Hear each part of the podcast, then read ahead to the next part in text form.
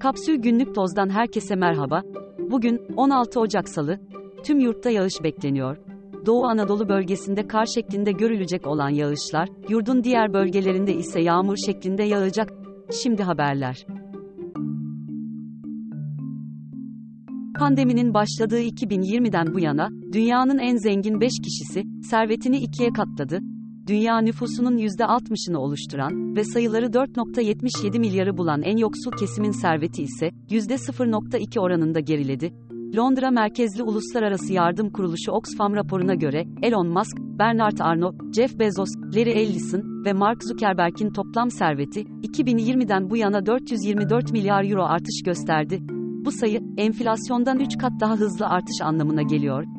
En yoksul kesimin servet kaybı ise, 2020'den bu yana 20 milyar dolara ulaştı. Dünyanın en zengin %1'lik kesimi, tüm küresel finansal varlıkların %43'üne sahip, Oxfam'ın öngörüsüne göre, önümüzdeki 10 yılda, dünya tarihinde ilk kez bir dolar trilyoneri olabilir. Yunanistan Başbakanı Mitsotakis, Doğu Ege'deki 10 Yunan adası için, Türk vatandaşlarına 7 günlük kapıda vize uygulamasının, Mart ayında başlayacağını duyurdu. Vize bedelinin, 60 euro olması bekleniyor. Camiye dönüştürülen Ayasofya'ya girişler, yabancı ziyaretçiler için 25 euro oldu. Tur rehberlerine, girişe yapılan kapının, geçici olduğu bilgilendirmesi yapıldı. İzlanda'daki Grindavik kasabasının kuzeyinde bulunan Fagradalsfjall yanardağı pazar günü patladı. Yerel halkın büyük bir bölümü, bölgeden 11 Kasım tarihinde tahliye edilmişti. Yanardağ patlamasından saatler önce, kasabadaki son 100 kişi de tahliye edildi. Kasabaya ulaşan lavlar ise, bazı evlerin yanmasına neden oldu. Aynı yanardağ geçen ayda patlamış, onun öncesinde ise bölgede sıklıkla, sismik aktivite kaydedilmişti. Kasaba halkının bir daha evlerine dönüp dönmeyecekleri ise belirsiz. Cumhurbaşkanı Erdoğan'ın, Hazine ve Maliye Bakanı Mehmet Şimşek'ten, Davos'ta bugün başlayan Dünya Ekonomik Forumu'na katılmamasını istediği iddia ediliyor.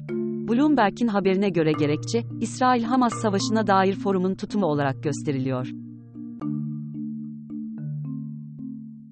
Türkiye'nin Kasım ayında İsrail'den ithalatının ihracatı oranı, %42,5 seviyesinde gerçekleşti. Bu, 2023 yılı boyunca İsrail'e en yüksek oranlı ithalatın, Kasım ayında yapıldığı anlamına geliyor. Türkiye Müteahhitler Birliği'nin raporuna göre inşaat sektörü, yüksek girdi maliyetleri, emtia sorunları ve finansmana erişim sıkıntıları yaşıyor. Konut satışlarının bir önceki yıla göre %20 oranında azalması ve orta kademe eleman bulmakta zorluk yaşanması da, sektörün diğer problemlerinden, Raporda demirci, kalıpçı, iş makinesi operatörü alanlarında, ücretlerin aylık 150 bin lira seviyelerine çıktığı öne sürülüyor. Gol sevincinde kameralara gösterdiği yazılı mesaj nedeniyle gözaltına alınan ve ifadesinin ardından serbest bırakılan Antalya Spor'un İsrailli futbolcusu Sagir Jeheskel hakkında sınır dışı kararı verildi.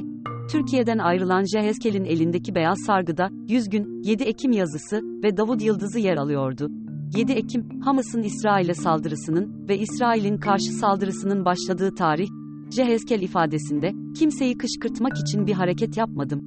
Gazze'de esir düşmüş İsrail askerleri de var, savaşın bitmesini istiyorum, dedi. Daha fazlası için kapsül.com.tr adresini ziyaret edebilirsiniz.